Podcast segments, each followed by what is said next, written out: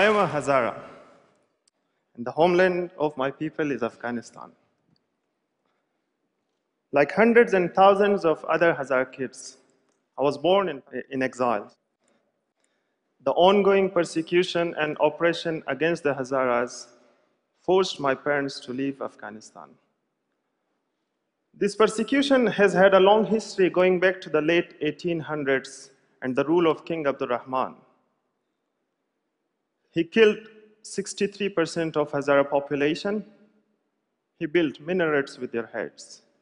Many Hazaras were sold into slavery and many others were they fled the country for the neighboring Iran and Pakistan. My parents also fled to Pakistan and settled in Quetta, where I was born. After the September 11 attack on the Twin Towers, I got a chance to go to Afghanistan for the first time with foreign journalists. I was only 18 and I, I got a job working as an interpreter. After four years, I felt it was safe enough to move to Afghanistan permanently. And I was working there as a documentary photographer, and I did many stories. Like, I worked on many stories. One of the most important stories that I did was The Dancing Boys of Afghanistan. It is a tragic story about an appalling tradition. It involves young kids dancing for warlords and powerful men in the society. These boys are often abducted or bought from their poor parents and they are put to work as sex slaves. This is Shukur. He was kidnapped from Kabul by a warlord. He was taken to another province where he was forced to work as a sex slave for the warlord and his friends. When this story was published on the Washington Post, I started receiving death threats. And I was forced to leave Afghanistan as my parents were. Along with my family, I returned back to Quetta. The situation in Quetta had changed dramatically since I left in 2005. Once a peaceful haven for the Hazaras had now turned to the most dangerous city in Pakistan. Hazaras are confined into two small areas and they are marginalized socially, educationally, and financially. This is Nadir. I had known him since my childhood. He was injured when his van was ambushed by terrorists in Quetta. He later died of his injuries. Around 1,600, uh, 1600 uh, Hazara members had been killed in various attacks, and around 3,000 of them uh, were injured then, and many of them permanently disabled. The attacks on Hazara community would only get worse, so it was not surprising that many wanted to flee. After Afghanistan, Iran, Pakistan, Australia is home to the fourth largest population of Hazaras in the world. When it came to the time to leave Pakistan, Australia seemed the obvious choice. Financially, only one of us could leave, and it was decided that I would go in the hope that if I arrived at my destination safely, I could work to get the rest of my family to join me later. We all knew about the risks and the, that how terrifying the journey is, and I met many people who lost loved ones at sea. It was a desperate decision to, take every, to leave everything behind, and uh, no one takes this decision easily. If I had been able to simply fly to Australia, it would have taken me less than 24 hours. But getting visa was impossible. My journey was much longer, much more complicated, and certainly more dangerous. Traveling to Thailand by air and then by road and boat to Malaysia and into Indonesia. Paying people smugglers all the way and spending a lot of time hiding and a lot of time in the fear of being caught. In Indonesia, I joined a group of seven asylum seekers. We all shared a bedroom in a, in a town outside of Jakarta called Bogor. After spending a week in Bogor, three of my roommates left for the perilous journey. And, uh, and we got the news uh, two days later that a, a distressed boat sank in the sea en route to Christmas Island. We found out that our three roommates, Nawroz, Jafar, and Shabir, were also among those. Only Jafar was rescued. Shabir and, never, and Nawroz were never seen again. It made me think Am I doing the right thing?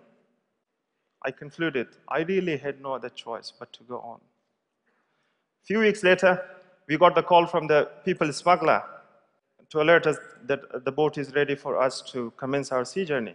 Taken in the night towards the main vessel on a motorboat, and we boarded an old fishing boat that was already overloaded. There were 93 of us, and we were all below deck. No one was allowed up on the top. We all paid $6,000 each for this part of the trip. The first night and day went smoothly, but by the second night, the weather turned. Waves tossed the boat around, and the timbers groaned. People below deck were crying, praying, recalling their loved ones. They were screaming. It was a terrible moment. It was like a scene from a doomsday, or maybe one, like one of those scenes from those Hollywood movies that shows that the, everything is breaking apart and the world is just ending. It was happening to us in real. We didn't have any hope. Uh, our boat was floating like a matchbox on the water without any control. The waves were much higher than our boat, and the water poured in faster than the motor pumps could take it out. We all lost hope, and we thought this is the end. We were watching our deaths, and I was documenting it. The captain told us that we are not going to make it. We have to turn back the boat. We went on the deck and turned our torches on and off to attract any attention to attention of any passing boat. We kept trying to attract their attention, attention by waving our life jackets and whistling. Eventually, we made it to a small island. Our boat crashing onto the rocks. I slipped into the water and destroyed my camera, whatever I documented. But luckily, the memory card survived. It was a thick forest. We all split it up into many groups as we argued over what to do next. We were all scared and confused. And after the night uh, spending on, on the beach, we found a jetty and coconuts. We hailed a boat uh, from a nearby resort and then were uh, quickly handed over to Indonesian water police. At Serang Detention Center, an immigration officer came and furtively strip searched us. He took our mobile, my $300 cash, our shoes that we should not be able to escape.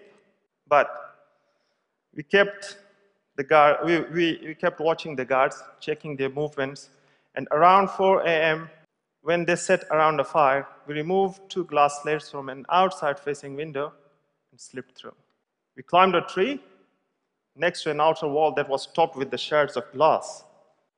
We put the pillow on that and wrapped our forearms with uh, bed sheets and climbed the wall. And we ran away with bare feet. I was free. With an uncertain future, no money. The only thing I had was the memory card with the pictures and footage.